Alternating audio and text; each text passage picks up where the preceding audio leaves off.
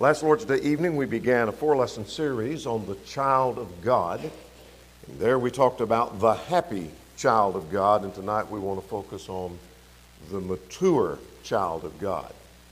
And then in the next two studies, which will bring us to the end of the year, we'll talk about the spiritual child of God and the assured child of God. Let's start with this concept that it's an extreme honor to be considered a child of God. John would write in 1 John 3 and in verse 1 Behold, what manner of love the Father hath bestowed upon us that we should be called the sons of God. Paraphrasing, what an honor and a privilege it is that God would call us his child. And so it is an honor to be a child of God. We demonstrate that honor by developing Christ like attitudes. That if God will allow me to be called his child, then I can respect that by trying to develop the Christ like attitudes. So I encourage you to get a Bible and turn to the 12th chapter of the book of Romans. That's where we'll spend our time this evening. Our points will all be taken from Romans chapter 12. And what we have in Romans 12 is it identifies several attitudes of the mature child of God. I don't think anyone could read Romans 12 and walk away saying these principles, these attitudes, these qualities do not describe a mature child of God, or they describe one that is immature. This obviously is describing one that is a mature child of God. You should be a happy child of God, but you should also be one who is a mature child of God. Not all children of God are as mature as they should be. So let's talk about the mature child of God. And we're focusing on his attitude toward a number of things that are described here in this context. Let's start with this at verse 1 his attitude toward his body. His attitude toward his body. Look at verse 1. I beseech you, therefore, brethren, by the mercies of God, that you present your bodies a living sacrifice, holy acceptable to God, which is your reasonable service. You see, caring for our bodies, our physical, literal bodies, is a matter of stewardship. Now, we're going to have a number of passages on the screen. We're not going to take the time to read every one. We just give them for reference and connection. That a steward is one who is entrusted with the care and the management of that which belongs to another. A steward is said to be faithful. That is, a true steward is faithful, according to 1 Corinthians 4 and in verse 2. So, if you are a steward of your body, you are charged with the management and the care of something that actually belongs to another. 1 Corinthians 6 19 and 20, our bodies are the temple of God, which means our bodies do not belong to us, they belong to God. So, since our bodies belong to God and we're taking care of our bodies, we're taking care of something that doesn't belong to us but belongs to someone else. Now, as stewards, we must do the following. If I'm a steward of my body, I must never neglect my body. I must never neglect it so that it's not cared for. I must furthermore daily discipline our bodies. Let's take the time to turn to 1 Corinthians chapter 9. Put a marker at Romans 12. We're coming back to that. 1 Corinthians chapter 9. The thought actually begins at verse 24, but we're going to skip down to verse 27. But I discipline my body and bring it into subjection. He gives the illustration of an athlete who's running track and field and how he has to discipline his body, practice self control in order to win the prize. And so he said, I discipline my body and bring it into subjection. So, likewise, we have the responsibility as a steward to daily discipline our bodies, to practice self control, not only in things that we do with our bodies, but with the body itself. And then our bodies are to be used in the service of the Lord. Let's turn to 2 Corinthians chapter 4. If you will, chapter 4 of 2 Corinthians and in verse 10, where Paul talked about here are things that have to do with his service in the ministry that he had identified in chapter 3, always caring about in the body the dying of the Lord Jesus, that he said that the life of Jesus may be also manifest in our body. What does he mean by that? Well, it's simply that our bodies are to be used in the service of the Lord. And so we are stewards of our body. But let's carry that a little bit further. God issues before us some challenges and here's some challenges of being good stewards of our body. We're challenged to love and to cherish our body. In Ephesians chapter 5, no one ever hated his own flesh, Paul would say, but nourishes and cherishes it. Now, there are some, exa- uh, some exceptions to that, but his point is, in a general rule, people do not hate their own bodies, they nourish their bodies, and they cherish their bodies. So we have the challenge before us of loving our bodies and cherishing our bodies, taking care of our bodies. Colossians 3 talks about putting to death your members which are upon the earth. That is, using your bodies to commit sin that bring about death. So, consequently, we're challenged to consider our bodies dead to things that are immoral. So you consider your body as separated from that. That's the idea of considering your body as dead. We have the challenge before us of considering our bodies and presenting them as, as living sacrifices. Go back to our text in Romans 12. Romans 12 and verse 1 that you present your body as a living sacrifice, as if you're presenting your body as a sacrifice that is alive before God and unto God. And then Romans 6 and in verse 12, we have the challenge of resisting sin reigning in our bodies, that sin should not reign in your mortal body. In other words, don't let sin run rampant through your body. Now let's talk about some principles that will help us to be good stewards of our bodies. That is to take care of our bodies as we should. First is the fact that the body was created for the Lord. Turn to 1 Corinthians chapter 6. This is in the context of talking about the sin of fornication and the abuse of the body in that regard. And notice in verse 13 food for the stomach and stomach for the food, but God will destroy both it and them. Now, the body is not for sexual immorality, but for the Lord. That is, God created your body to be used in the service of the Lord. We see the same principle down at verse 20. You were bought with a price, therefore glorify God in your body and in your spirit, which are God's. So here is a principle that will help us to be good stewards of our body. The body was created for the Lord. The body is the temple of the Spirit. The Spirit indwells in the body, 1 Corinthians 6 and in verse 20. The body belongs to the Lord. We've already identified that in chapter 6, verses 19 and 20. And then how I use my body may determine my eternal destiny. And I'll cite two passages without going in detail. The catalogs of sin in those passages deal with things like fornication and adultery. Those are abuses of the body that will result in our eternal damnation. But let's go further in our text to verse 2. The mature child of God is identified as one who has an attitude, the proper attitude toward the world, found in verse 2. Let's go to Romans chapter 12. If you've left there, flip back over to verse 2. And be not conformed to this world, but be transformed by the renewing of your mind, that you may prove what is that good and acceptable, and perfect will of God.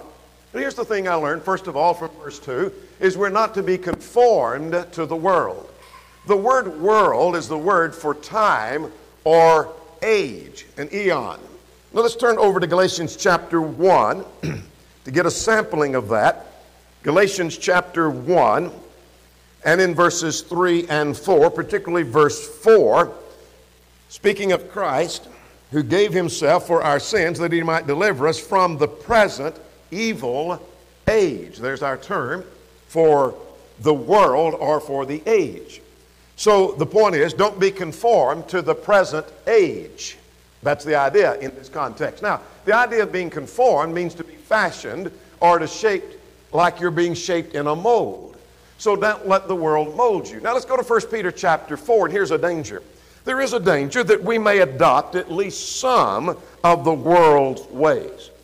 And so let's not confuse the idea that if I'm not conformed to all that the world is doing, I'm not being conformed to the world. I can identify a number of things where I'm not like the world, but I could be conformed in at least some of the ways. We recently t- studied from 1 Peter 4, where Peter said, In regard to these, they think it strange that you do not run with them to the same flood of dissipation. That is, they would like for you to run with full fledged in the full uh, uh, description of sin, but you don't run in that. Even if you ran part of the way, you're not running all the way with them. So here's the point. The point is there's a danger that we may adopt at least some of the pressures of the world upon us. 2 Peter 1 verse 14 suggests that we should refuse to be shaped by the standards of the world in which we live. Let's turn to 2 Peter chapter 1 and in verse 14. Turn over a couple of pages, 2 Peter 1 and in verse 14, knowing that shortly I must put off my tent, just as the Lord Jesus has showed me. I'm going to put that off, so I don't need to be shaped by the standards, he said, of the world that indeed is around me. I like Phillips' translation, Phillips' modern version, of verse 2 Don't let the world around you squeeze you into its mold. And so here's my responsibility to the world as a mature child of God Don't let the world squeeze you into its mold, but in contrast, he said, be transformed. What does it mean by being transformed? It means to undergo a change. Undergo a change. That same word is translated transfigure. When Jesus was transfigured, Matthew 17, verse 2, it's the same word as being transformed. I'll not take the time to uh, trace Philippians 3 and 2 Corinthians 3, but the word transformed is used there in that same context to undergo a great change, a drastic change. Now, how is that transforming done? Let's go back to our text in Romans chapter 12. Be transformed by the renewing of your mind. By the renewing of your mind. You see, your mind, your precepts, your conceptions, you're shaped by your, your will and your emotions and your judgment. Colossians 3 talks about setting your mind on things that are above. In other words, have a spiritual mindset, and that spiritual mindset shapes your, is shaping your perception of the world. Now, what we need to understand, and we'll just take a sampling of one of these verses, like 2 Corinthians chapter, chapter uh, 11 and in verse 3. The, the mind is the battlefield of Satan. 2 Corinthians 11 in verse 3. Paul said, I fear lest somehow, as Satan deceived Eve, by his craftiness, so your minds may be corrupted from the simplicity that is in Christ. Now, notice he fo- focus on the fact that he talks about your minds may be corrupted. So the mind becomes the battlefield for Satan. That we need to bring even our thoughts into subjection, chapter 10 and in verse 5. Now, the word renew suggests a re- renovation, making something different and making it new. So here is you're making your mind different, you're transforming your mind transforming your lives by the renewing of your mind, by making the mind fresh and new again according to the will of God. Now, how is that done? Or why would that be done? Well, we recognize that we're mere pilgrims, mere pilgrims passing through the world. In fact, our citizenship is in heaven, Philippians chapter 3 and in verse 20. And during this time, we're to live separate from the world. Come out from among them and be ye separate. So, what is the attitude of the mature child of God? Romans 12. The attitude toward his body, verse 1. The attitude toward the world, verse 2. Now, let's go to verse 3. His attitude toward himself in verse 3. Now, what do I see in chapter 12 and verse 3? Go back to chapter 12 of the book of Romans, verse 3. For I say, through the grace given to me, to everyone who is among you, not to think of himself more highly than he ought to think but to think soberly as God has dealt to each one the measure of faith. Now, what should be his attitude toward himself? Well, the mature child of God is humble. That's the point of verse 3. The same thing we'll see in just a moment at verse 16 that set your mind, do not set your mind on high things, but condescend to men of low estate, the King James would say. So here is the point. The verse 3 is describing that uh, not to think of himself more highly than he ought to think. That describes humility. Now, that's going to come when I realize who we are. When I realize that God is the great God and we are but mere men, then that makes that much easier, of course, to do. James chapter uh, 4 Humble yourselves, therefore, under the mighty hand of God. When I remember that I'm in the presence of the Almighty God, then it becomes easier to bring yourself down close to the ground. Let's go back to Romans chapter 12 and in verse 16. This is in the same context. And that is that we're to bring our minds down. Do not set your mind on high things, but then notice, but associate with the humble, or the King James says, condescend to men of low estate. Bring yourself down. Rather than lifting yourself up above others, bring yourself down. And that is when you bring yourself down, you're condescending to men of low estate.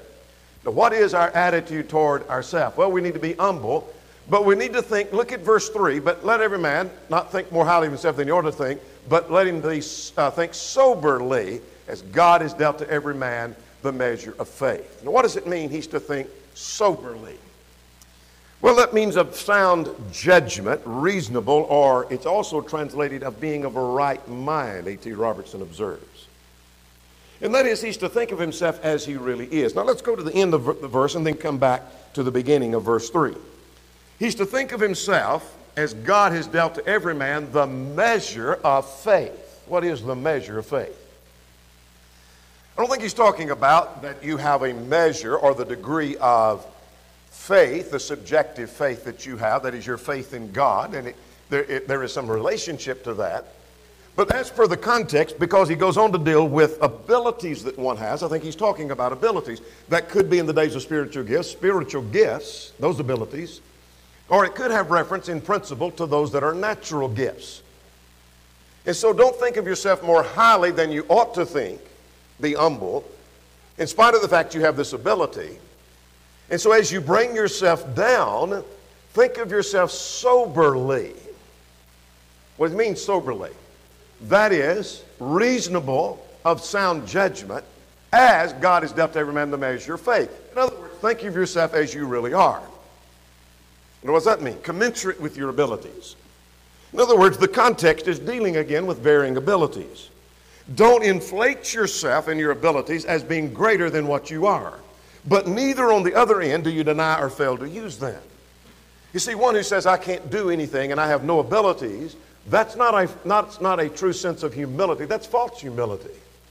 But the one who says, I'm better than everyone else, smarter than everyone else, I'm more important than everyone else, that's not humility either. So he's arguing for a balanced view of yourself. Don't inflate yourself, but neither deny what you do have. So if you have an ability to do something, don't say, I can't do it, then do it. Say, I can. Let's put that in the modern context, away from spiritual gifts. If you have the ability, for example, as a man to lead singing, don't say, No, I can't do anything. Say, I can do that. But don't say, I think I'm the best there ever was. There's a big difference. Keep a balanced view. So the mature child of God has a sober view with reference to his abilities. Now, what are some responsibilities we have toward ourselves? Well, let's list some others from other contexts. We have the responsibility to nurture ourselves. We've already cited Ephesians chapter 5, to nurture his own flesh.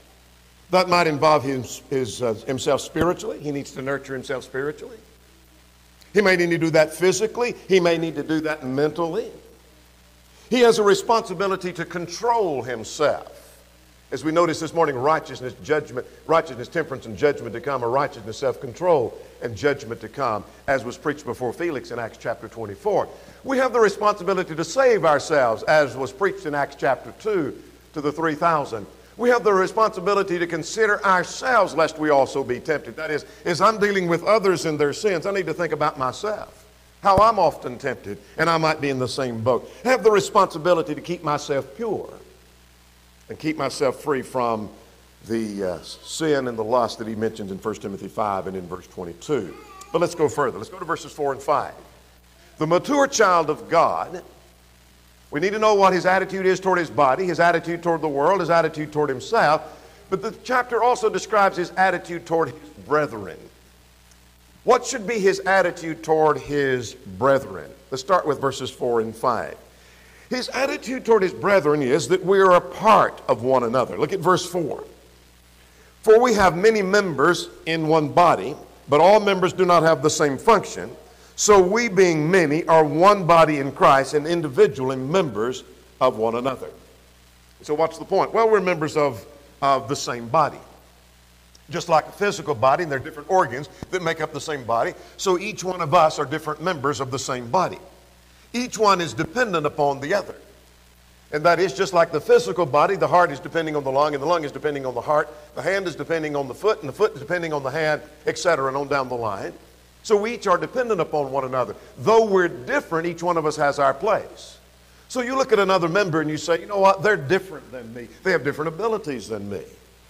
They do different things than I do. And I'm not talking about sinful things, but they have different function, it seems like. There are things they can do that I can't, and I can do things that they cannot do. But each one of us have our place. So we're part of one another. That's the first attitude. Look at verses 9 and 10. We should have love for one another. Look at verse 9. Let love be without hypocrisy. Abhor that which is evil, cling to that which is good. Be kindly affection to one another with brotherly love. In honor, giving preference to one another. In other words, our love for one another should be genuine without hypocrisy. In other words, don't kiss them to the face and then stab them in the back. So let love be without hypocrisy. Love is to be as, as, as was exemplified by Jesus. As I have loved you, so you love one another. By this the world will know you're my disciples. John chapter 13. 1 John 3, John would argue that we should love in deed and in, in word and in deed. That is, in our actions as well as in our words. More than saying we care, we should show that in our actions. Let's go to verse 13. We're still developing the idea of our attitude toward our brethren. Look at verse 13. We should be hospitable to one another. Look at verse 13. Distributing to the needs of the saints, given to hospitality. That is, opening our hearts and opening our homes, just as the friends of Jesus in Luke chapter 12, Mary and Martha, opened their home to Jesus and entertained him while he was in their, their midst. Verse 15, we should be empathetic to one another. Look at verse 15. Rejoice with those that rejoice and weep with those that weep. We should identify and understand the feelings and the situation of others. When they're weeping, identify with that and weep with them. When they're rejoicing, identify that and rejoice with them. Rather than weeping when they're rejoicing and rejoicing when they're weeping. Identify what their circumstance may be. Show that our care and our love and our consideration indeed is genuine toward them. Verse 16 Another attitude toward our brethren is to be of the same mind. Look at verse 16. Be of the same mind toward one another. That's a striving for unity. In other words, striving to come together of the same agreement and the same mind, rather than working against one another. How can I get my way? but working toward unity that's going to take the word, that's going to take right attitudes, as we see in Ephesians chapter 4. Philippians 2 that involve resolving differences there was a plea to Euodia and Syntyche that they were to settle their differences that was causing some degree of division there at Philippi. They were to be of the same mind to one another. Look at verse, verse 18. Though this would apply to all men, this, is, this would include dealing with our brethren, we're to be at peace with one another. If it is possible, as much as depends on you, live peaceably with all men. The phrase, if it is possible, suggests it's not always possible. There's going to be times there's someone you can't get along with. There's going to be some friction that cannot be resolved. The point is, when he says, if it is possible, make sure you're not the one at fault. It's not a matter of blame, it's a matter of making sure that you can't be blamed. As much as depends on you means you do your part. You go the extra mile. Live peaceably, live in harmony. And then he says, with all men, those that I like and those that I have a hard time getting along with. We are to be peacemakers. Follow after things which make for peace. When there are differences of opinion, like in Romans 14, that is to be peacemakers. So that's our attitude toward our brethren. Now let's go to verses 6 to 8 now. And that is, he, here is his attitude toward his talents. Now we've already hinted at that at verse 3. That is, he's not to think of himself more highly than he ought to think, but think soberly as God has dealt to every man the measure of faith. But I notice beginning at verse 6 that having then gifts differing according to the grace that is given. I think that's perhaps parallel to that phrase back at verse 3 the measure of faith. Having then gifts differing according to the grace that is given, let us use them. Now, we'll finish those verses in a moment, but here's the first thing I'm seeing that every child of God has talents, and every child of God has gifts. This is in the context of dealing perhaps with spiritual gifts. I say perhaps, I shouldn't say perhaps, it is dealing with spiritual gifts. For example, at verse 6, if prophecy, let us prophesy. Well, prophecy was a matter of spiritual gifts. So it is in the context of spiritual gifts, but there seems to be some other gifts that are dealt with in the context as well. So I put on the screen before you, it's in the context of spiritual gifts slash natural gifts. I think both are included in this context, at least the latter in application if not immediately in the context. Now, all of us have talents, like the parable of the talents in Matthew chapter 25. Your talent may be different from mine, mine may be different from yours. Our gifts are going to differ from uh, one another, just like in the days of spiritual gifts. One would have the gift of tongues, but another would have the gift of interpretation. One has the gift of healing, and another has another gift. So they're differing gifts, obviously, and we have differing talents and differing gifts. All we're establishing is every child of God has talents and every child of God has a gift. But furthermore, our responsibility toward our talents is what? Well, let's go back to verse 7 and in uh, verse 8. In fact, in verse 6, actually, he said, Having then gifts differing according to the grace that is given to us, let us use them. Let us use them. If prophecy, let us prophesy in the, uh, in the portion of our faith or ministry, let us use it to ministering, or he who teaches in teaching, and he who exhorts in exhortation, he who gives with liberality, he who leads with diligence, and he who shows mercy with cheerfulness. So, what does he say about your attitude towards your talents or your gifts? Well, use them. Don't neglect your ability. Let's go back to verse 3. Don't neglect your responsibility or your ability. So, if God has given you the ability, you may not have any ability except you can talk to someone and encourage them. You say, I can't take leading a role in service, I'm, I can not teach a Bible class, I can't do anything, but I can talk to someone and encourage them. Then use that ability, is the point. Don't neglect that ability. Go back to verse 3. I say through the grace given to me to everyone not to think more highly of himself than he ought to think. Don't be arrogant. Don't think you have abilities you don't. Don't think your abilities are better or greater or you're better at that than anyone has the same ability. But, but, are you reading with me now? Not to think of himself more highly than he ought to think, but to think soberly, commensurate with his abilities, in other words, as God has dealt to everyone the measure of faith. Don't deny that ability that you have. Don't lift it up but then don't deny it either. So use it. Don't neglect that responsibility. God's going to call our abilities into account, like in the case of the talents. If you only have one talent, then you're expected to use that one talent. If you have 10, you're expected to use the 10. Now, our purpose for the talents is to serve God and to serve others. Now, let's notice this in the context of Romans chapter 12. It might be the matter of teaching, like at verse 7. Uh, and he who teaches in teaching. In other words, if you have the ability to teach, then teach. And so our purpose of our talents is to use it in the service of God. So if you have the ability to teach, then use that ability and you teach. If you have the ability, look at verse 8, on he who exhorts with exhortation. You might have the ability to encourage. all of us can to some degree encourage, but some have a knack for encouragement. They know the right words, the right time, and they can say it in a way no one else can. If you have that ability, then use it and encourage. If you have the ability to give, then give. Some can give more than others. And if you have the ability to lead, then lead. Use your abilities. But let's notice at verse 9 now. The mature child of God should have the right attitude towards sin. At verse 9. What do we see at verse 9? Well, let's go back to verse 9 and see. Let love be without hypocrisy.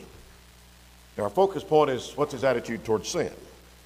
Abhor what is evil, cling to what is good. The mature child of God should abhor and should hate sin. Now, why? Well, one is because the passage here gives us the command to abhor that which is evil. But perhaps behind that is the fact that since sin is against God, do you remember Joseph, when he was tempted to commit the sin with Potiphar's wife, said, How can I commit this great wickedness and sin? He didn't stop there, against God. He viewed sin as being against God. It's not just that it's, it's something that I shouldn't do, but it's against God. So, one of the reasons we should abhor and hate sin is it is against God. We should abhor and hate sin since it's a transgression of God's law. All sin is a transgression. Whosoever committeth sin transgresseth also the law, for sin is a transgression of the law. The proverb writer would say this The fear of the Lord is to hate evil. By the way, fear is a progressive thing, wherein I can have a degree of fear, but not the degree that I need. So as I grow in the fear of God, I should be growing in my hatred for sin. And so the fear of the Lord is to hate evil. The psalmist would say, that he hates every false way. Not most false ways, but every false way. Quite often there's a lack of hatred for sin. Let's go to the book of Proverbs. We won't notice both of these, but let's go to the 10th division of Proverbs. And notice in Proverbs 10 and in verse 23 that often we mock sin. There's a lack of hatred for sin because we mock sin and we think it's something to be taken lightly maybe even to joke about, something funny. Proverbs 10 and in verse 23 to do evil is like sport to the fool. Much fun. Make fun of it, laugh about it, ridicule it. Nothing to be taken seriously.